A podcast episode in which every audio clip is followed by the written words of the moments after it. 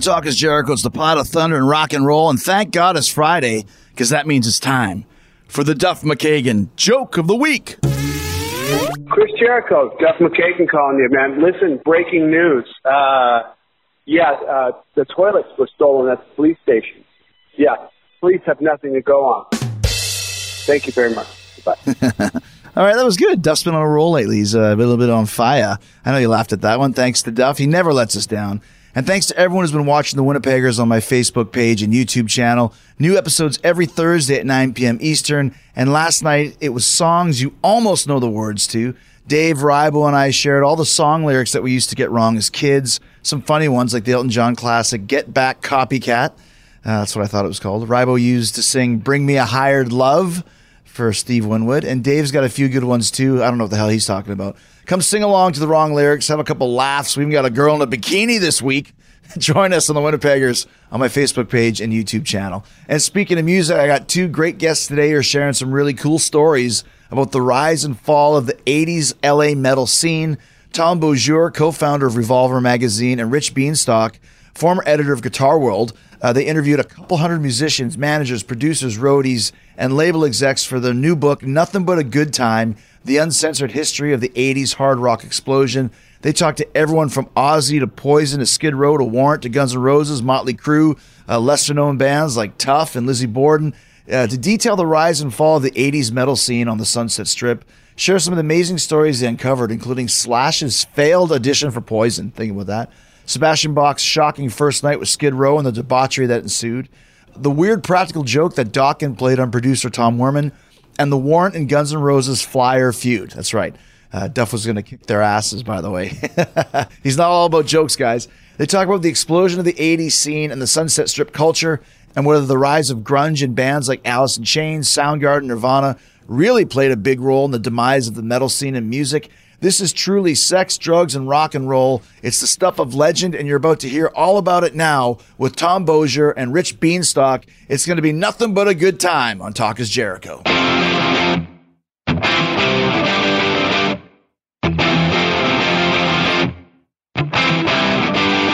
I got to be honest. One of the best books I've read in a long time is uh, is Nothing But a Good Time by uh, Tom Beaujour and uh, Richard Bienstock. Thank you. And it's funny because there's a lot of books written about rock and roll, about certain time frames, and a lot of books written kind of about the 80s, which was a glorious time for rock and roll. So when we have a mutual friend, Richard, I think Pete Fornatail, who uh, yes has been my collaborator for years, kind of said you should check out this book. And a couple of my friends had sent me pictures and stuff. So I don't really know what to expect. And then when you open this book and just see, like, oh my gosh, right off the bat, you have this list of people that you've interviewed for the book, and it's just off the chain, ridiculously expansive of 250 people plus or whatever it is. First of all, congratulations on a great book that entails the entire history of kind of the LA scene.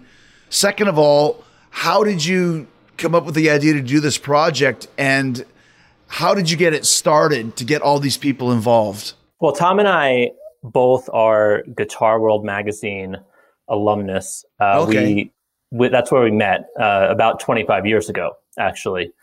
And so we've worked we worked together there for many years, over a decade, and then we've just worked together on and off on other things since then. Uh, but back in the Guitar World days when we were in the office, I mean, Tom and I, this is the music we grew up on, the music that we love, the music that we're obsessed with. So we basically would always just have these insane hair metal conversations. And you know, at some point, like many years ago, the the discussion came up about whether to do a book like this, and I think uh, we were both a little bit scared to take it on because because of our fandom, we knew like that's a rabbit hole we were gonna crawl into and then and then die and never so we just put it off and then about four years ago was when we had the conversation let's do this. And and so that was really when we started it. So it was it was a good i mean we handed in the book about a year ago so it was a, a solid three years of work. And and in the beginning basically what you have to sort of do is leverage whatever relationships you have to get the interviews you know to, to get people to actually talk to you when you don't have a book deal yet. Right so you have right, you know right. that was the the sort of the first six months is a little bit the trickiest part where you're like basically banking on the fact that doing Guitar World, and I, I started Revolver magazine, mm. so I did that for 10 years. So all of those relationships, people know you enough that when you put in the call, like, hey, we're working on this book, that like there's enough of a trust element there that they'll get on the phone with you which and it's kind of a lot to ask of people you know like they're not promoting something they, they don't know how, how it's going to end up if it's ever going to come out and stuff but people were really generous with their time stephen pearcy from Ratt was really generous a couple of the producers like tom werman who did like all the motley crue stuff and you know did a really great interview um, some guys from Dokken so that was the real beginning was like getting a foothold mm-hmm. before we had the deal and being able to get enough people you know we probably talked to about 50 people to be able to write the chapters that enabled us to then do the book. So that was the really like where you're you're throwing hail marys a lot of the time like well it's also typical hollywood where you know who else is involved? Yes. and to get enough names to be involved to get to the tipping point to where now everybody wants to be involved.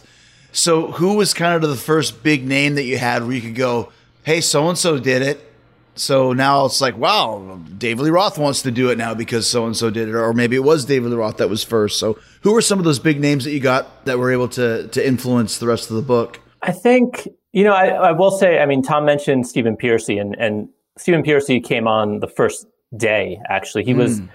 oddly enough, he was the second interview that we did. The first one, I I believe, was Marshall Berle, who was Ratt's yeah. manager back in the, and that was just random like reaching out to him and he he responded and then later that day Stephen was there. So that helped and I think Tom spoke to JJ French early on you know having Twisted Sister on board doesn't hurt. The Dokken guys were already there. So we started to sort of amass it. I mean not to I'm certainly not saying this sort of toot our own horns but I think that early on like we were just leaning more on our backgrounds yeah. more than the guys that were involved in like the guitar world thing, but also we both write for Rolling Stone and Billboard and all these other places. So I think people saw that as legitimate and that helped a lot. And also some uh, business people came on early and we really wanted to get them their perspectives anyway, but like getting Jason Flom, who like signed, you know, all those bands to Atlantic. Everybody. Everybody. Yeah. And is still like he, you know, he signed Greta Van Fleet recently. And mm-hmm. he's like, mm-hmm. so like once you get like him and we got Cliff Burnstein really early, like for who manages Metallica and managed everybody. And once you get like those guys too, it sends a signal to the artists that you're going deep, that you know what you're doing, that like respected people are talking to you, and that you're not going to. Mainly, I think for a lot of the artists, that you're not just going to ask them the same five right, of course, questions. Of course. And that's always the secret to having a good interview. It's one of the reasons why my podcast has lasted as long as it has. Is I don't want the same answers. You know, you yeah. want to kind of delve deeper. And that's what you guys did, which was so cool because once again, you had so many names that we can get it because I'm a, a aficionado of this scene too. But to me, I think it's one of those things that, like, I remember I was talking to somebody about Beatlemania once, and he was like, listen, if you weren't there, you don't really get just how big it was. And I think it's the same for, you know, this this scene. You could call it hair metal, you could call it glam, you could call it the LA scene, but just that time frame from like 81 to 91, just how huge and massive the heavy metal scene was.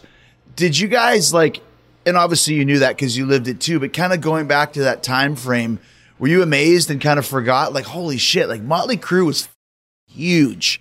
Like you forget just how huge motley crue was. I mean they're big now but then it was like almost a religion of, of how people just flocked to this band more than almost any other one. I think the the thing with MTV particularly is like what you get reminded during this book is that that the people in these these bands weren't just successful they were famous. And that is not something that really happens that much with rock musicians at all anymore. This is like what you're saying. It was this era where, you know, Dee Snider talks about it early on of like, like Twisted Sister's been knocking around for 10 years before they finally get their break. And I think he probably, in a weird way, would have just wanted to have a platinum record and be like, okay, I made it. Right. But suddenly he's famous, like TV famous. The guys in Poison, the guys in Motley Crue, and you know even later on in the in the era, like Gunnar Nelson was talking to me, and he's like, you know, it got to the point where like I could go to the mall, or my brother could go to the mall. If we went together, like he's like he's like I'm not kidding. There was a riot. Like it was actual Beatlemania, like where they had to actually on their tour. This is a bit of an aside, but it's a really funny thing in the book. They go out on tour and they literally have to keep adding PA like wattage because the scream screams are so loud. Are right? so yeah. loud. But I don't think people are able to look back and, at a time where like this was the thing, like it was the thing that was happening. And you turn on MTV and this was it. Nothing can be this massive again. You know, and I think you're right because it was, you know, gosh, it's so crazy because even though it was only 30 years ago, it was still 30 years ago and how much times have changed since then. Cause I remember too, like I was really into Nelson when they first came out. Uh, I actually told Matthew and Gunnar this. I kind of modeled my look after them. And I was also a diehard Metallica fan, Anthrax fan, all that stuff, Maiden. But something about Nelson just grabbed me and it was kind of, like you said, like girls just going crazy and going to shopping malls. And I'm sure you kind of still get that now, but are there even shopping malls to go to for these, you know, for this yeah. to happen? So, like we said, even though it was in our lifetimes, it's from a time frame that people like our kids will never understand mm-hmm. what that was like. And it was so close, but it was a galaxy ago. Yeah, and I mean, Tom and I have talked about the fact that there was that period from like 1988 to 1991 where like every Saturday night at midnight, like you were there watching Headbangers Ball to see yeah. like what the new video was, and like everybody knew what that new video was on Monday morning, like you know, and that speaks to sort of this whole idea of the monoculture not existing anymore. But it, you know, it, this is another aspect of of how it is different now when you look at this music because people who were into this music back then were just insane about this music you know, the same way I was and Tom was and and you were and like mm-hmm. you knew everything about it and you just needed to know everything about it. You picked up every issue of Circus and Hit Parader and Rip and Faces and Metal Edge and whatever it was and like you watched Hard 30 and Hard 60 and Headbangers Ball. You know, those awful like VHS cassettes of like yeah. I forget what those were called. The you'd rent them. Heavy Metal Mania or something. Yeah, like, like that. all yeah. that stuff. And and so hard and heavy, like that kind of stuff. That was it. Yeah. yeah. You know, but it's just like, and I don't think, like, I know that's the way I was, but um, I know that I, I wasn't the only kid like that. Like, that's the way the fans were about this stuff. And so I think that's what makes this period really special too. And that's what we really wanted to sort of get across in the book, like the excitement and also writing this in a way that we know the people who really want to read this book are people like us that know are going, coming into it knowing a lot and having a lot of really deep and intense feelings sometimes about this stuff. Mm-hmm. So we mm-hmm. want to give them something that maybe they hadn't heard before. So when you look at the timeline of this book and the bands that came through, was this scene destined to only have 10 years, do you think? Because that's all it was. 81 to 91, basically. But before you guys answer that, let me tell you about something that DraftKings is doing with WWE. You know that WWE's biggest two night event is this weekend in Tampa, and to celebrate, DraftKings, the official gaming partner of WWE, is putting you in the center of the action with $50,000 up for grabs this weekend. Each night of WrestleMania, you're going to have a $25 free to play contest. Playing for your share of the $50,000 is easy too. Just download the DraftKings app, sign up using the promo code Jericho, and enter DraftKings free to play WrestleMania pool. Answer questions like who will make a surprise appearance and who is walking away victorious. The customers with the most correct answers will get their share of $50,000 in prizes that are up for grabs throughout the weekend. DraftKings has paid out over $7 billion to its players since 2012, so they know a thing or two about big paydays. Download the DraftKings app now and use the promo code Jericho to enter the free WrestleMania Prediction Challenge with $50,000 up for grabs throughout the weekend.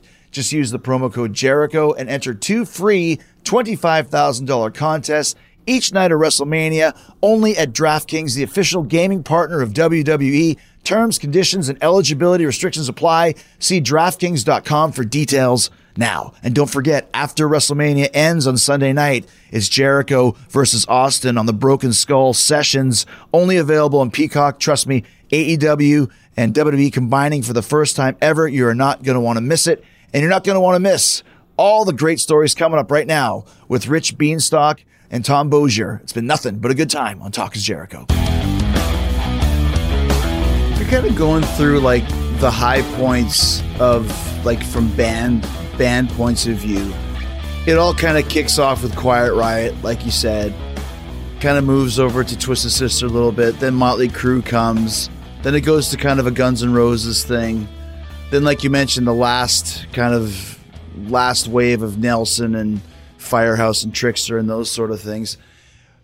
When you think of, of those points, was this music destined to only have these 10 years? You know what I mean? Like how it started and how it ended. It came in like a bang and kind of went out with a little bit of a whimper. Is that just kind of how styles of music go? Did the, did hair metal, for lack of a better term, last longer than it should have? Was it the right amount of time? Because you talked to a lot of bands that, that if they would have come out a few years earlier, might have been 10 times bigger. I think Steve Brown from Trixter, who's actually like a kind of a buddy, is yeah, a good he, friend of mine yeah, too. He, he's he's got a really healthy perspective on it. I'm sure you've spoken to him about it too, where he'll be like, "Dude, I caught the wave. I had the best time of my life. Yeah. I just wish it had lasted a little longer." Right. And um, to answer your question though, I think it had run its course. I mean, it ran. It had a longer run than a lot of other genres. I feel like, like of of real I mean, of real success, you're talking, you know, like from Quiet Riot through like let's say what's the last giant record, Doctor Feelgood. It's a good run, you know. Right, right, right. But what's different about it to me is, and so it was, I think, in a in, at, at a point where bands were copying bands, were copying bands. You know, we just had to do a playlist for something, and I did this playlist, and the first song is Motley Crue Toast of the Town, which was their first single. And then the last song is Pretty Boy Floyd covering Toast of the Town. and like that's where you see, you know, that the bands were influenced. Like you already had bands that weren't influenced by Zeppelin, they were influenced by Motley Crue. So it had kind of run its course. And Motley Crue was still popular at the time. Yeah, so they're all sounding the mm-hmm. same, yeah. right? Yeah. But what's different is like how this music was and i mean it's a it's a new word and it, it, didn't even exist when we were working on the book really this music was canceled Hmm. Like that, that is what's different is that by the time you get to like 1992 or 1993, right, right, right, right, 94, it's like it never happened. I mean, you probably lived through the same thing where it's just like you didn't talk about these bands. They weren't really working. Anyone who worked with them wasn't really working. The producers. That's like, amazing. Yeah. yeah. Everybody just got blown out. So I think that that's what's unique is, is it had its, it had a normal arc, but then it just got like, people like had to pretend they weren't even in these bands. That is a great point, especially I remember in, in, the book talking about Howard Benson, how he couldn't even find a gig working with anybody because no one wanted to work with the guy that had done Warrant or Winger or whatever it was. Because when you remember, like that's one of the things that, that I, I, initially, for me, I fought against grunge. Meanwhile, I was the perfect age for it. I was 21 when Nevermind came out. I mean, that's the I should have been hooked by that but instead I rebelled against it because it was killing not just all the bands you mentioned, but if you look at that time frame, Maiden went down, Metallica was just at the very end of their of, the, of their run uh, before they hit the, the wilderness, and just all of those bands like were just gone, or if they existed still, they like Warrant was doing Ultraphobic, which was a little bit more grungy, and there was no place for any of these guys to go. Yeah, I think, and that's something that we wanted to explore in the book that obviously the whole grunge thing and Nirvana and all that, but also to kind of explore about what else was going on at the time, because that was certainly a factor. But, you know, we talked to Jerry Cantrell from Alice in Chains and we talked to Kim Thayil from Soundgarden and like these guys in those early days, especially, there's a lot of overlap. Sure. They started as metal guys. Mm-hmm. Yeah. And they're playing shows together. You know, Alice in Chains is playing with Extreme and they're playing with Great White and Jerry Cantrell was in a band with Vinnie Chas from Pretty Boy Floyd. Like these guys all know each other. And they didn't think of it as us against them, especially at the beginning. It was just like they were all just hard rock bands trying to make it. And me as a fan, that's kind of the way I felt. Like I loved mm-hmm. Nirvana when they came out and Soundgarden and all that, but I was still listening to my Motley Crue records. And like it was all just a different form of like the same thing in some ways. But then this thing happens where there really is this split And part of that is, you know, what we've always talked about with all the grunge stuff, but part of it, and some of the bands in the book make this point. I think Fred Coury from Cinderella is one of the guys. He's like, well, you know, in 90, 91, like a lot of us weren't doing our best work. You know, Cinderella right. isn't putting out their best album, you know, or Warrant or a lot of these guys. I mean, and they're sort of changing already. I mean, the Poison of 1990 is not the same as the Poison of 1986. They look different, they sound different, you know, and that's before Nirvana even is comes in as as a mainstream force. So like these changes are happening already, and I think because of all these other things we're talking about, like it's been around for a while. The fans are growing up. There's this sort of loop going on with the new bands just being influenced by the the bands that are still at the top of their game. So there's a lot of factors going on, and we tried to kind of explore all of those things in addition to the the Nirvana thing. And just to quickly to your point earlier, because it was so big, it fell really hard. These guys, there was nowhere for them to hide. Like if mm-hmm. you're Kip Winger and Metallica's deci- like your face has been everywhere, or if you're Gunnar or Matthew Nelson, like you can't like your face is you you can't like just like you're like right. oh you know you can't reinvent yourself if you've been that or it's going to be really hard if you've been plastered on TV for years. But it was hard too. Like even the biggest of the big, like Motley Crue with the John Corabi album or or Poison with the Richie Kotzen record, um, you know, Native Tongue. Like they're trying to kind of blend in and morph. And other bands, like for example, you know, Guns N' Roses, or I just did a big podcast about the Police yesterday. They had so many different styles that, and they, you know, the Beatles and Zeppelin. These bands were not allowed to do that. Like the crew was not allowed to do brooding angry music, even though it was great because they're Motley Crue. It's girls, girls, girls, and Poison is talk dirty to me. You can't do a bluesier record. It's like they weren't allowed to even branch out to try and adapt. I mean, there's a scene in our book where Brian Forsythe from Kix, um, after you know, during like it's like '94 or something, and he gets an audition for the Wallflowers. Oh, right. And he goes in and like you know, dude, Kix, I mean, they weren't the biggest band of the era, but they had like a number nine single and a platinum record. Like it's, mm-hmm. you know, a great. So, and he goes in, does not even mention that he was in Kix Right. That's Do you know detriment. I mean? Like, like you can't even be like, that's a matter of like, dude, you're in a, one of the best live bands of the era. And you're just like, and, um, Share Ross from Vixen, the same thing. She was like out doing auditions after Vixen. She's like, I didn't mention that I was in Vixen for 10, 10 years and they weren't allowed to reinvent themselves. And I mean, it's partially too, look, the Motley Crue, you know, videos are great, but they, and they're awesome and they're, they were fun when we were 15, but they are corralling women into like cages and stuff like oh, that. dude, it's so insane. Like, so like the, there, there's a lot of smoking guns. Like it, they, they left, there was like a lot of evidence if people wanted to be like, you can't just switch to being, you know, thoughtful and serious. But you know what, though, dude? I think it's more because the music. Like, this is not like it went from 1989 mm-hmm. to 2021. That's like, true. nobody, there was no cancel culture. Me too. It was more just like you were in a successful rock and roll band from LA. You are now canceled because of your music. Right. That's yeah. true. It's they true. didn't even care that they were saying, you know, show your tits and, and, and all that sort of stuff. You know what I mean? Um, when you guys did your interviews for your book, were they in person? Were they over the phone? A mixture of both? Mostly over the phone. I think there there were a few things in person. Um, there was a moment where where I sort of backed Reb Beach into a corner downstairs at a little bar that he was playing with with Winger in in Denver.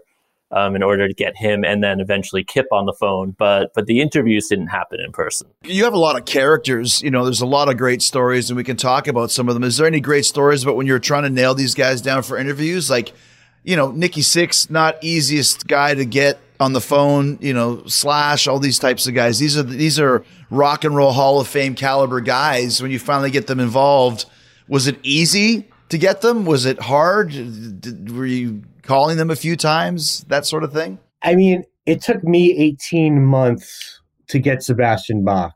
Really? I have like 18 months of emails of like, hi, just checking in again. Yeah. It's Tom from the book. I, you know, whatever. He's like on tour. He, when he's on tour, he doesn't do any press. When he's, you know, and just again, you're not asking people to promote something. Same, like I think it took me quite a long time to get Rikki Rockett from mm you know like he was like and then and then so, it's like you're saying who's involved who's involved who's involved and eventually you're sending these e- like a pitch letter for an interview and you like your list is long enough that like people are going to be like all right screw it I, will you know mm-hmm. i'll talk to this guy and then some people we did have to rely on older interviews some people like I, I i'm not going to sit here and tell you we got everybody like some oh, of okay. it's some of it's older interviews and then if that we really really had to you know we would go to archival. But like, you know, Rich got Ozzy, you know, like he, he basically like, you know, some of it was not through traditional means. Like he was interviewing Sharon and he's basically, can I talk to Ozzy too? And she's like, yeah, sure. You know, whatever you got to do, right? Yeah. yeah. Yeah. So a lot of it was just that. And a lot of it was, you know, people that you're on the phone with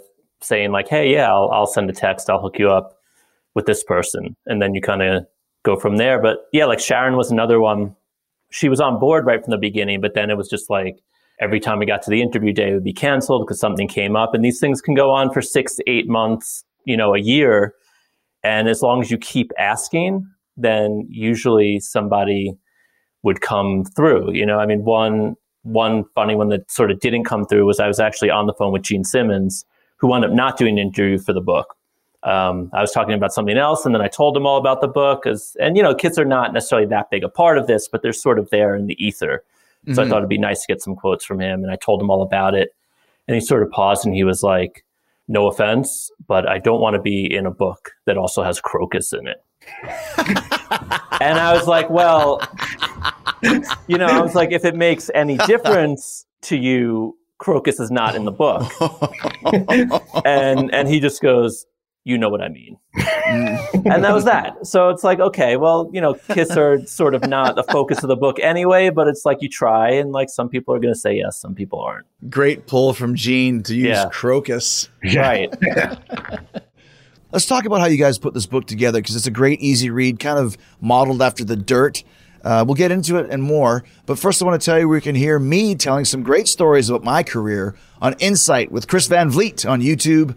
I'm sure you've seen at least one of Chris Van Vliet's interviews on YouTube. Chris is a TV host. He's interviewed pretty much everyone in the industry, but did you know he has a podcast too? Like I mentioned, it's called Insight with Chris Van Vliet. He does a great job bringing out the best in his guests. He asks really good questions and he's got a great casual, friendly vibe to his show. It's not really a formal interview. It's more like two people just sitting around shooting the shit. I've been on his show a few times. He's also had The Rock, John Cena, Britt Baker even my illustrious boss, Tony Khan.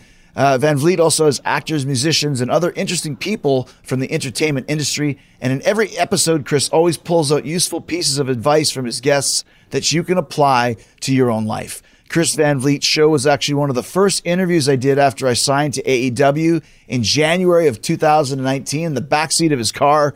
Uh, yeah, trust me, it was uh, it was all above board. No funny business. Check out Insight with Chris Van Vliet. You can listen to it wherever you're listening to Talk is Jericho right now. Find it on YouTube, Insight with Chris Van Vliet. For more information, go to chrisvanvliet.com. That's Chris, V A N V L I E T.com. Damn, he's a sexy beast. Let's talk about how you guys put this book together because it's written, if anybody is listening that's, that's read The Dirt, it's kind of that sort of style of book, which makes it very easy to read and it's very intriguing. Like I said, and that's when I was because uh, that's when I was like, how are they going to do this? Because we've read them all before, but having the actual quotes and and you know this guy says this, but you put them all in, in sections, and there's some great chapters and sections and ideas and thoughts about how you group these people together. How did you organize that? That was sort of the whole ball game. Like kind of what we did is we follow. So the way the book is structured is it's following let's say it's 10 i'm making that number up bands from 81 and then right. through time. And so kind of what we did was once we had done a bunch of interviews for the book it, be, it kind of became clear who was going to take which band and also who is obsessed with what. Like like i was doing white lion. There's no way i'm not doing white lion. You know Rich loves all of the like sleazy LA stuff, like Faster Pussycat, all that stuff. Like that's his that's his beat.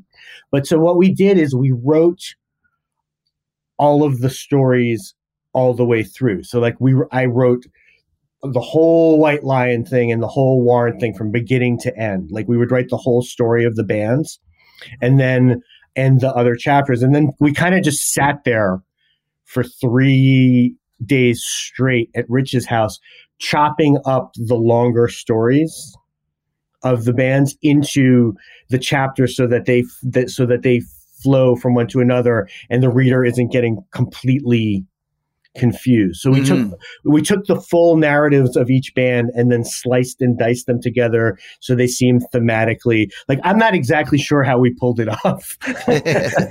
but that was how we did it. We wrote in like in one lane and then we started switching lanes and it was and it it was tough. And some bands because it's this oral history format like the dirt for every event you need multiple people talking about it and some bands that we talk to and that we apologize to in the back of the book kind of get left out because there was no context around mm-hmm. like enough's enough i interviewed both chip and donnie and it's like there just wasn't enough because they're from Chicago. There's not enough stuff Didn't fit, right? Yeah. yeah. And so some people just got nuked, like Dangerous Toys, same thing. They kind of got nuked because there was just not enough stuff around them. So, but that's what we did. We just sliced up all of these things in a row, and it somehow came together in a way that was, you know, entertaining. But it was that was a lot. That was like very nerve wracking. What are some of your favorite parts uh, of the book, uh, Rich? Some of your favorite sections? The Dokken stuff is all great just because those guys are completely insane to begin yes. with. and then also just their the way they relate to each other is just nuts. Explain. Yeah, well people know if people who are into this stuff know the whole like Don Dokken and George Lynch are not buddies. Right. Even back in the day, it was like the one band where it was clear. Even, you know, Motley Crue, we know now those guys have a lot of issues with each other. But in like 1985, you were like, these dudes are like a gang. Like they, yes, they, they hang out together. Yeah, even when they're not rocking on stage, right. like they must live together and like go swimming together. Yeah. We always envision to be like the Beatles and Help, where they go to four right. doors and they open the door and it all leads to one big giant apartment. Yeah, right. Like, like that's Motley Crue, you know. But yeah. like, even in 1985, you knew that like Don Dokken and George Lynch hate each other. Like, it was just something that was sort of like out there in the world. But some of the stories that we get into in the book, and one in particular, and it's an example of like just sort of following a thread that you didn't necessarily know existed. I think it was started with Tom interviewing Tom Werman and him talking about producing Dokken's Tooth and Nail record, uh, which is sort of their make and break record at the time. It's their first record for Elektra and all this stuff. Like there's a lot on the line. And it sort of comes out that in the studio, they spent maybe more time trying to like pull practical jokes on each other, in particular on, on George Lynch, than they did like concentrating on their career, which which seems like a crazy thing to do at that moment. And the story in a nutshell is like, you know, they they create this sort of tape of Tom Werman without his knowledge of like they're just capturing different things he says in the studio and then splicing them together so that it comes out as like Tom Werman saying that like he wants to have sex with George Lynch. Right. Um, and they play this for George Lynch, and George freaks out. And then the next time Tom gives him any sort of direction on his guitar solo, he just goes crazy on Tom Werman and wants to like fight him. And Tom Werman doesn't know what the hell is going on because he hasn't heard this tape. And they go really into detail in it in the book. And it's not something we would have ever thought to ask had Tom Werman not said this this thing to Tom. And then you start asking Don Dokken about it and asking George Lynch and asking Wild Mick Brown, and they all corroborate the story and add to it.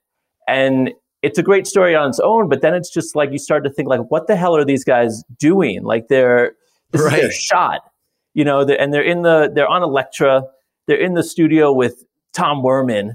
You know, this is their moment after years and years of struggle, and like this is what they're doing with it. Right. And you know, they come out okay, but they also I think it, that's part of what speaks to the fact that they don't get to the level of a Motley or a Guns N' Roses, and maybe they could have, like not just because of an incident like this, but you, this is probably what was going on in their band the, whole time. Yeah, it's interesting too because you hear a lot of stories.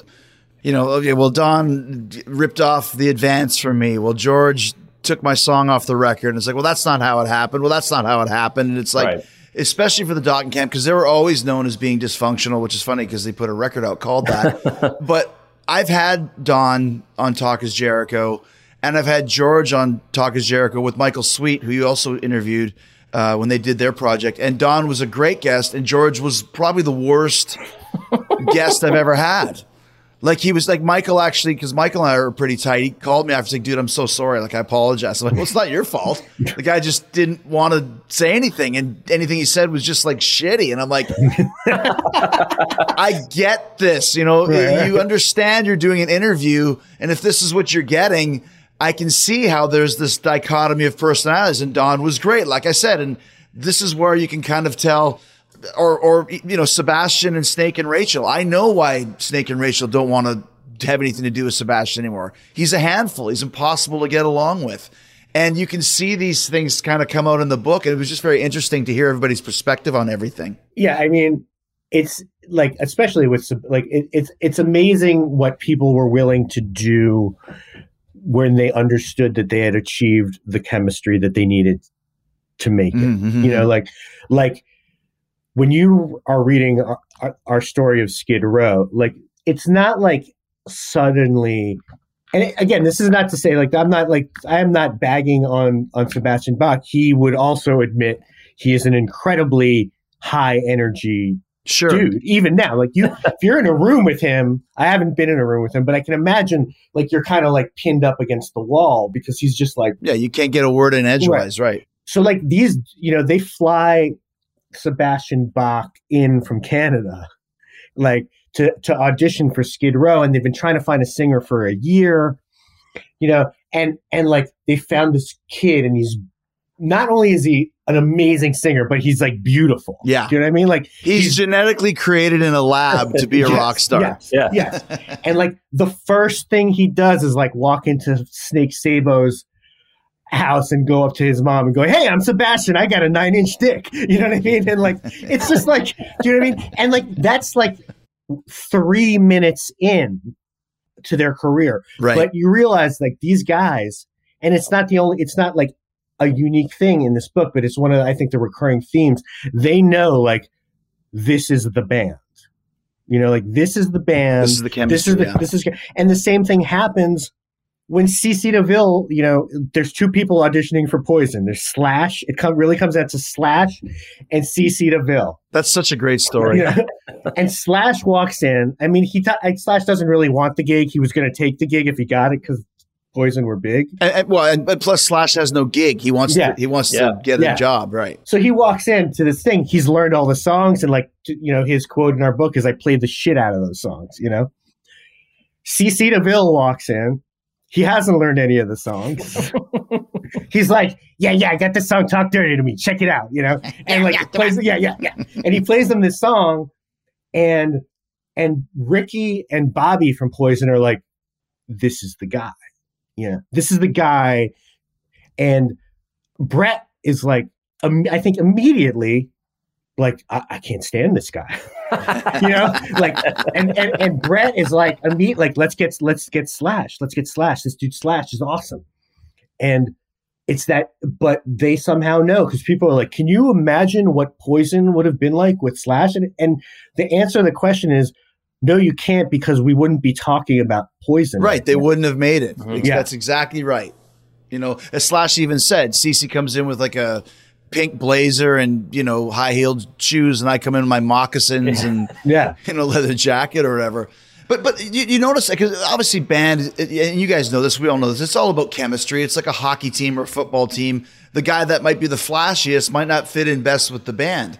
And the thing with Sebastian too that I felt very interesting as well is that he in his mind when he was doing all of these things that made the news from you know, the bottle incident and the, the, the homophobic shirt that he was wearing. He said that he was reading an article that said the new bad boys of rock and roll. And he's like, I was never told this. I was never consulted about this. So if you want a bad boy, here it is. That was part of the image at that point in time. And it's almost like, it's like wrestling. The idea is to make it look like you're hurting somebody without hurting somebody. The idea was to make it look like you're a bad boy without actually being one but I don't know if a lot of those guys could do that. And we could see in the, you know, all the drug addicts and breakups and fights and issues that happened.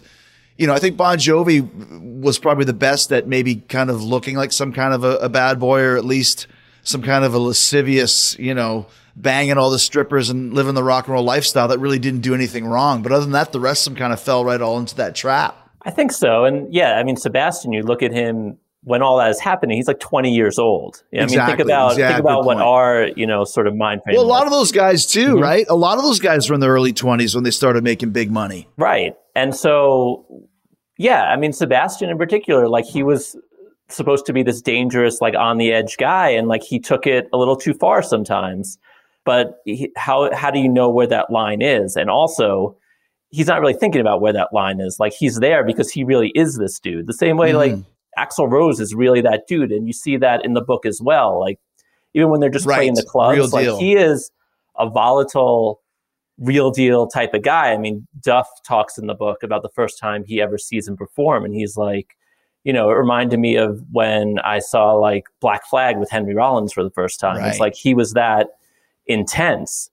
Um, so a lot of these guys, what they were celebrated for, could also get them in a lot of trouble. And it wasn't, some of them were more calculating about it than others, but a lot of them, it was just like, this is the way they were living. And you put them on a stage and you put them in a situation where they have everything that they can want, you know, or could ever imagine. Like they're going to kind of go crazy with it. And that's not, that's certainly not something that is particular to 80s hard rock. Yeah, it still happens, you know, with mm-hmm. athletes mm-hmm. and, you know, anybody that sees fame and money at a very young age. Like you mentioned earlier, Rich, remember what we were like as 20 yeah. year old kids, you know? You also talk about the culture on the Sunset Strip of flyering, and you've got a great story about Warrant and Guns N' Roses and flyering. Duff McKagan was about to beat up Warrant. He's not just a joke teller. But for, we're going to hear all about that. But first, I want to say thank you to fellow rock fans, Geico. They love music as much as we do. They also love making life just a little easier for you. I know everyone listening either owns or rents a home for the most part. I know it's hard work, but you know it's easy bundling policies with Geico. Geico makes it easy to bundle your homeowner's insurance or your renter's insurance along with your auto policy. It's a good thing too because you already have so much to do around your home. Go to geico.com, get a quote, and see how much you could save. It's Geico easy. Visit geico.com today. That's geico.com. Something that's very interesting too, and I'm a big fan of Decline of the Western Civilization Part 2. I've had Penelope on the show. It's a great documentary. I just watched it again the other day actually after reading reading your book something that, that people will never understand is the culture on the Sunset Strip of flyering.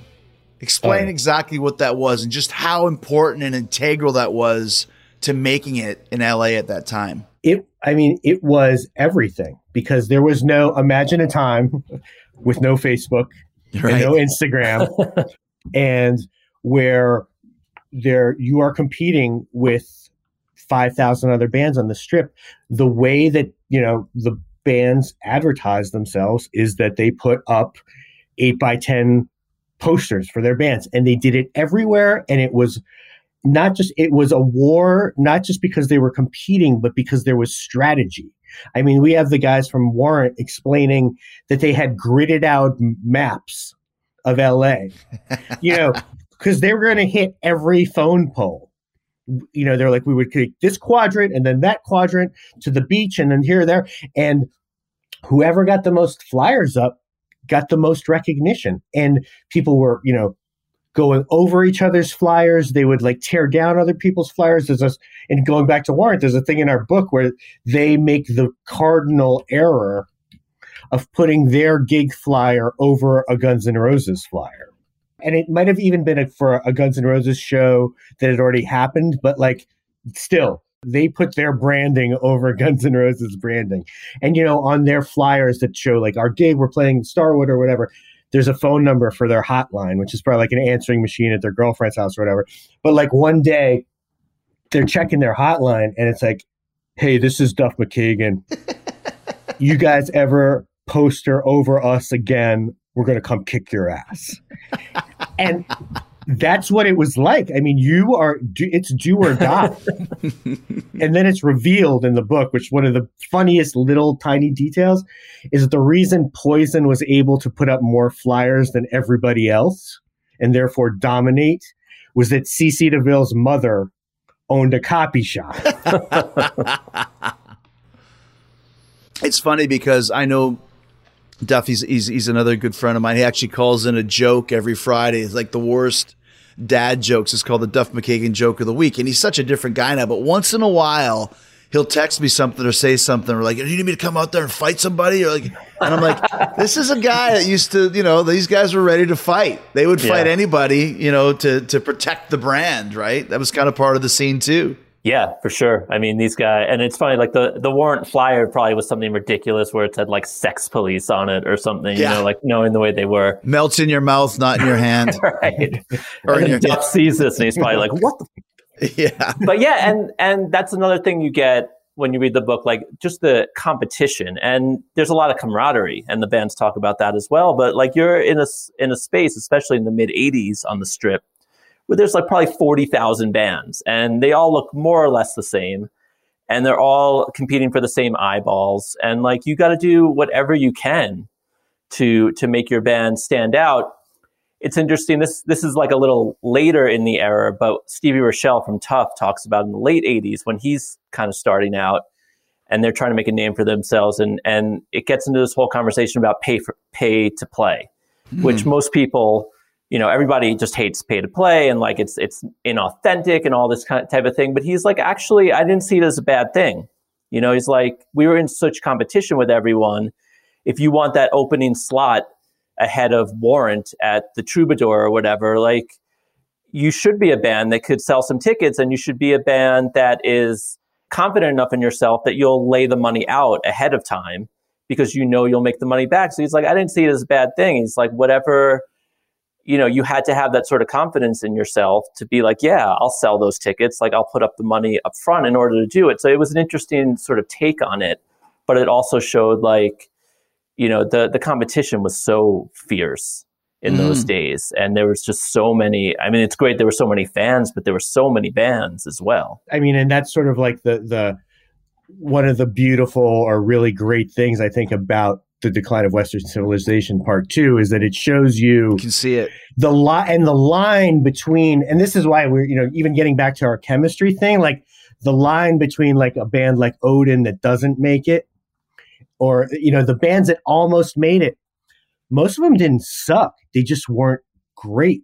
And like you needed yes. every little inch of every little advantage to be the band that made it. You know, it's interesting too because even talking about you know get out of out of the strip and into the arenas, y- you forget. Like I said, I mean, obviously we always remember Motley Crue and Bon Jovi and all that sort of thing, and and then there was kind of the second wave of bands that were were hovering at that level. Ratt was an arena band. Uh, we mentioned, I mean, Poison kind of was a little bit bigger. Cinderella, another great example of a band that played, they made it all the way to the arenas. And I remember going to see Cinderella at, on the Heartbreak Station tour in Calgary when I was living there, and it was in the Saddledome in Calgary where the Flames play, and there was probably I don't know three thousand people in a place that held twenty, and you could see where you just like ah they almost got there and they just didn't quite make it. Why do you think those bands didn't go the extra mile to become, you know, that legendary status of Motley Crue uh, or Bon Jovi? I think sometimes, I mean, it's sometimes it's just the intangible factor, but even when you look at a band like Cinderella, who you mentioned, who were almost there and mm. were super talented and actually have really great songs, there is some discussion in the book about how, you know, Tom Kiefer still, as an onstage presence, right. isn't the same as, you know, Vince Neil or Brett great Michaels point. or any of these guys. And I think it's also talked about in the book how offstage, he was sort of like he went home at the end of the day and yeah. like and he was a normal he wasn't a lunatic. And actually it helped to be a lunatic in those days. Um, so i think you had bands like that where it sort of goes back to what even tom was saying about that sort of you know it has to be the exact right mix of people.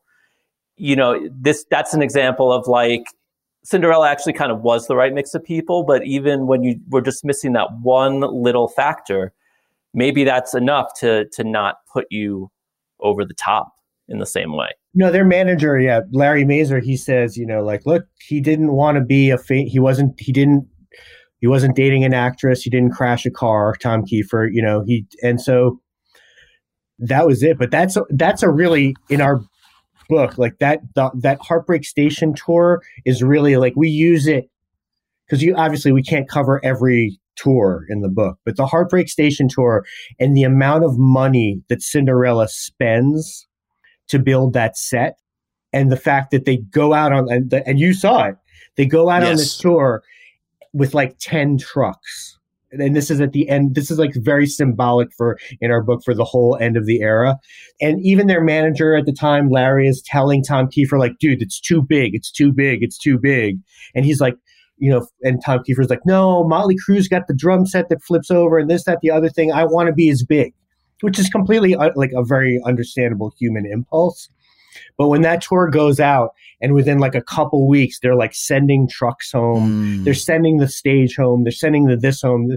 That's where you really see in the book this era crumbling under the weight of its own sort of like yeah you know pretensions like they just they just go out and they they just don't have the goods and it's just like yeah. It's so interesting because you hear you hear that. I remember reading in Dee Snider's book when he talked about the come out and play tour for Twisted Sister, which is the one after Stay Hungry. And same thing. They had this big stage with the. It looked like I think Cinderella's looked like a, a New Orleans porch, and Twisted Sisters looked like a Brooklyn ghetto, like a back alley. And it, like three or four shows in, they just have to cancel that must be so disheartening for a band because like you said i understand you got to spend money to make money and it worked for iron maiden it worked for other bands that went bigger than they should have than they were ready to get to the next level. But for cinderella when it doesn't happen you're probably thinking well that's it. Yeah. Yeah.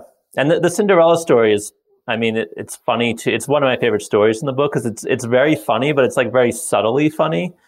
And even on that heartbreak station tour i mean i think it starts off they're talking about doing the record and it's about them kind of getting back to their roots and like, you know, acoustic guitars and like stones and like just doing this very rootsy sort of back porch thing. And then like immediately the next quote is like, so we hit the road and we have 10 trucks and then like, you know, Tom Kiefer is going to come down from the, the rafters right. and On then the, the Cinderella sign is going to come up. It's going to explode into flames. And it's like completely the exact opposite of what their intention was, but you just get caught up in the moment but it also shows like i think you're so even though that's 90 91 like you're so sure of your success that you're probably shocked when it doesn't work out that way especially a band like twisted sister come out and play. You're talking about like 1985 1986 when there's no reason to think that you're going to have anything other than massive multi-platinum success. And then when it doesn't happen like a lot of times you're just i mean there's not necessarily even a reason for it. Like twisted sister should have remained big. I mean it wasn't the greatest record but you know, in 1986, like the fact that it all fell apart is probably pretty shocking. Mm-hmm. Yeah.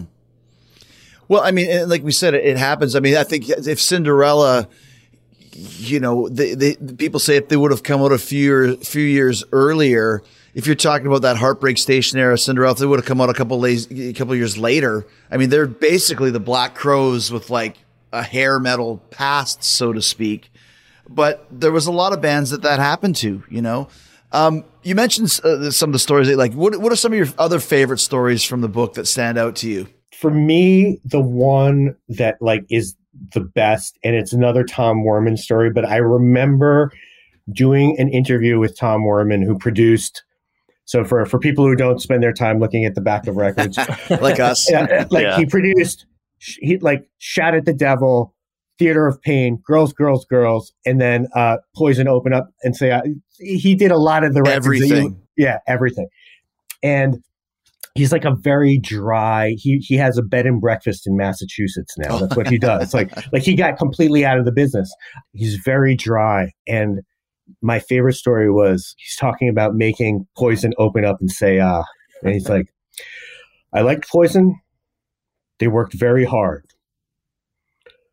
But the solo to Nothing But a Good Time took all day. And I'm like, why? And he's like, well, CC DeVille kept going into the bathroom and doing something that I believe involved combustible cocaine. And it's like, he's like, and it took eight hours. And like, I could just see, and then he's like talking about CC DeVille, like the first time they meet, going, Mr. Werman, Mr. Werman, I hear you like to do drugs. And like to me, like the the CC because I'm I love CC DeVille. Like I think that he's my favorite band is cheap. Like one of my favorite bands is Cheap Trick. Right. And so to me, like Rick Nielsen, like CC DeVille is the next Rick Nielsen. Hmm. like he's just like amazing character and like so much energy there. So hearing that the solo to the song that the book is named after took all day because basically the guy was freebasing to me. Like I called Rich afterwards. I'm like, you're not gonna believe this. it's very apropos. It fits yes, perfectly. Exactly. But I have to I have to add to that, and I mean Tom interviewed Rikki Rockett as well. But the thing I like in the book, the next line after that is Rikki Rockett going, "But it's a great solo." yeah, and it is. You know, it is. All right, Rich, we'll hear your favorite story from your book, Nothing But a Good Time, next. But first, a friendly reminder from the folks at NHTSA.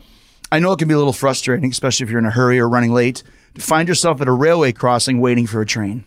If the signals are going, the train's not even there yet, you may feel tempted to try and sneak across the tracks. I'm going to tell you right now, don't do it ever, because the naked eye trains appear to be further away and moving slower than they really are, and they can't stop quickly. Even if the engineer hits the emergency brakes right away, it can take a train over a mile to stop. Think about that one mile to stop. By that time, it's too late, and the result is a potentially deadly crash. The point is, you can't know how quickly the train will arrive. The train can't stop quickly. Even if it sees you, it could end in disaster. If the signals are on, the train is on its way. And you just need to remember one thing stop, because trains can't. All right. What about you, Rich? Any other favorite stories from your book, Nothing But a Good Time? I think for me, I mean, I the whole Skid Row story to me is a great story, just from from beginning to end. Because uh, in addition to the Sebastian Bach element, all the dudes in the band are just hilarious guys. Yeah, which you probably know. I mean, Snake is great, and Rachel's great, and Scotty's great, and we have Rob is in there as well. The fact that we got all five guys on record was was cool because a lot of them don't talk to each other anymore, obviously. Right. But they all tell this story in such a great way. And like what Tom mentioned about that first night where Sebastian's there and he comes into Snake's house and talks about his, the size of his dick to Snake's mom is great. But then they go on to tell in detail the the story of the entire first night together. Like that's how it starts. but you get all these great details because then like Scotty's talking about how Sebastian's like stomping around the house and like going through cans and cans of Aquanet and then like finishing them and then throwing them over his shoulder behind him. And then like they go out to this club Mingles in Sayreville, New Jersey, and like they go on stage and they play and it's awesome. But then afterward, they're in the parking lot and someone says something to Sebastian and he starts like fighting the dude. And so, and you know, and Scotty's like, dude, you're from Canada, you're in Jersey. Like, what are you doing? You know, but like all of a sudden they're in this fight in a parking lot they get him out of there. Then they go to a White Castle, and Rob Affuso is like, someone says something about the way we, that we look. He's like, fists start flying again. So like now they're in another fight later on, and like then the cops are coming. They all jump in the car. They get out of there, and it's like this is their first night together. Right. And it's like all this crazy stuff happens, but they all tell the story, and it's just it's just wild and it's hilarious. Another great story, and it's one of the one of the classic moments in in, in, in rock and roll history that you could never do in this day and age because the situation has changed is going to Russia for the Make oh, a yeah. Difference Foundation, or also known as the Make a Different Drink Foundation. Yeah. Kind of recapitulate that story that involves probably five or six of the craziest bands of all time on a private jet flying from America to Russia to do a charity show for for like anti drinking and drugs. I mean, that story is so wild because you've always heard about like this that this plane ride was completely insane because they stopped, you know, Ozzy gets on and this, that, the other thing. And there's there was actually stuff like, you know, some people the one thing that people didn't do in our book, which was very smart of them, nobody ever says they see somebody else doing drugs. Right. Like they were very but like that every everyone for that. And then but like the thing is like then they get to Russia and they're like that whole thing is so wild because you forget like that this what the Soviet Union was like in like probably in 1989 like they get there and they're the biggest rock bands in the world but they bring all of their own food yeah they bring all of their own toilet paper like they bring everything that they need because they and then they end up like the nicest hotel that they can find is still like you turn the lights on and cockroaches scatter everywhere you know and it's so it's like a completely crazy scene. They're being followed around by the KGB.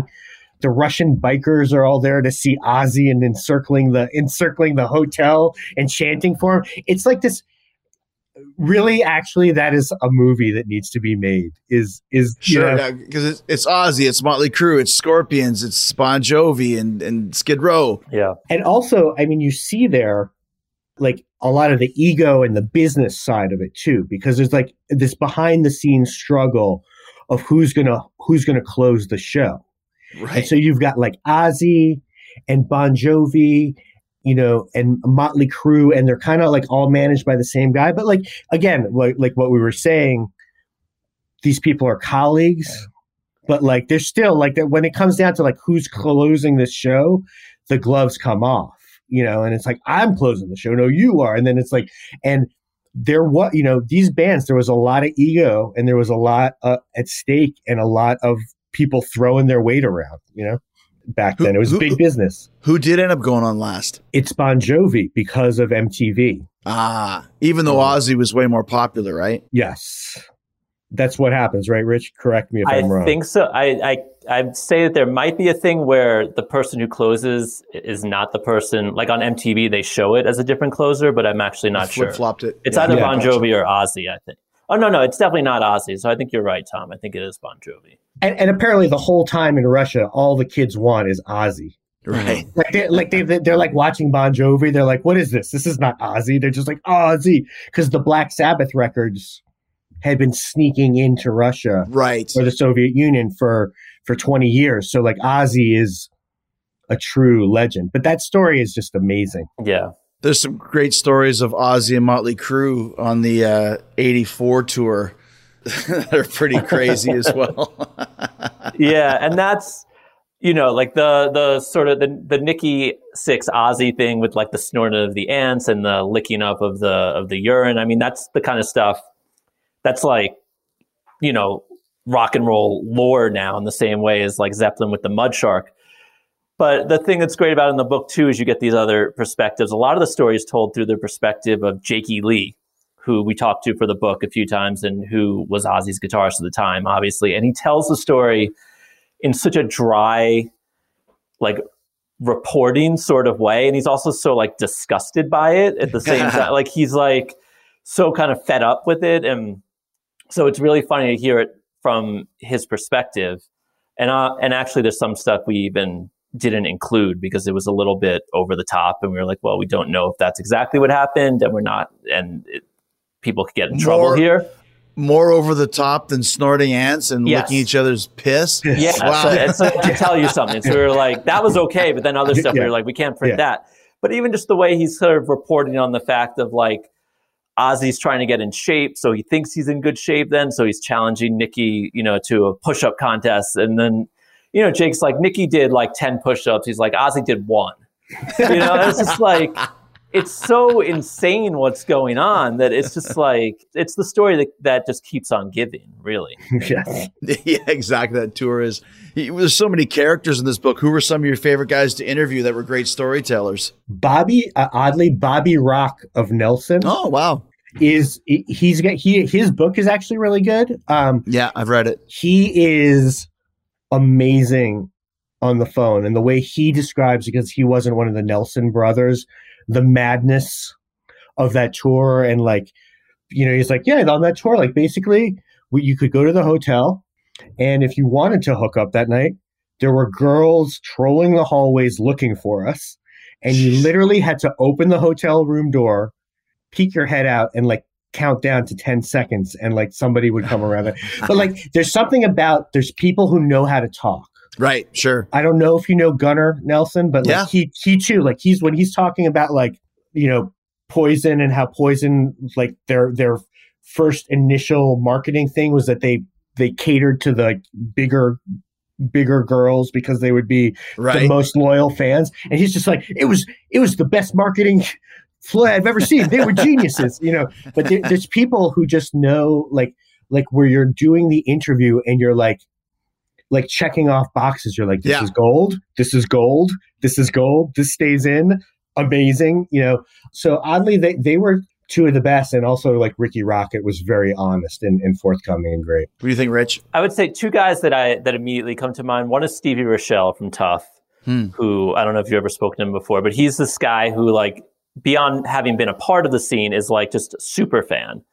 Like doesn't just know everything about all the bands that we know, but like we'll talk to you about the difference between the bands Paradise and pair a dice you know, who were both on the strip in the late 80s. And like he just knows all this stuff about every layer of band and can really talk about it in a very in a very knowledgeable and just detailed way in in addition to being able to tell his own story which which has a lot of interesting details to it so he was one guy who talked to several times and would have just you know loved to include we just tried to include him as much as possible as much as you can also include that perspective and then the other guy is Taime Downe from Faster Pussycat, mm. who is just everything you would imagine and hope that Taime Downe from Faster Pussycat would be, which is like he is the living embodiment of Faster Pussycat music, which is like he is raw and open and sleazy and sort of and funny and was also like a total scenester. Like he was there, you know, in addition to the Faster Pussycat stuff, he's with he's hanging out with the Guns N' Roses guys. He's starting the Cat House with Riki Rachtman and we go super deep into what that whole scene was like. And he is just a guy who is very open about what he was doing, what his intentions were, what he was after, and you know makes no apologies for any of it. And like you ask him a question, and he's going to give you an answer, and it's going to be a great answer. Last few questions for you. Now that the book has been released and uh, you have all these guys included. Have you gotten some great feedback, not only from the fans, but from the guys that were included in the book? We have, and you know, it's really super gratifying. Like I like I got eh, because I, I, I interviewed him a bunch of times from the book, but like you know Brian Forsythe from Kix, it really because I because you take up a lot. of Like I interviewed him a bunch for this, and like you end up taking up a lot of a person's time, right? You know, and so like to have them be like, oh, I really I really enjoyed it, and like Rich got an email from Warren DeMartini saying that we got it right. That's you know, cool.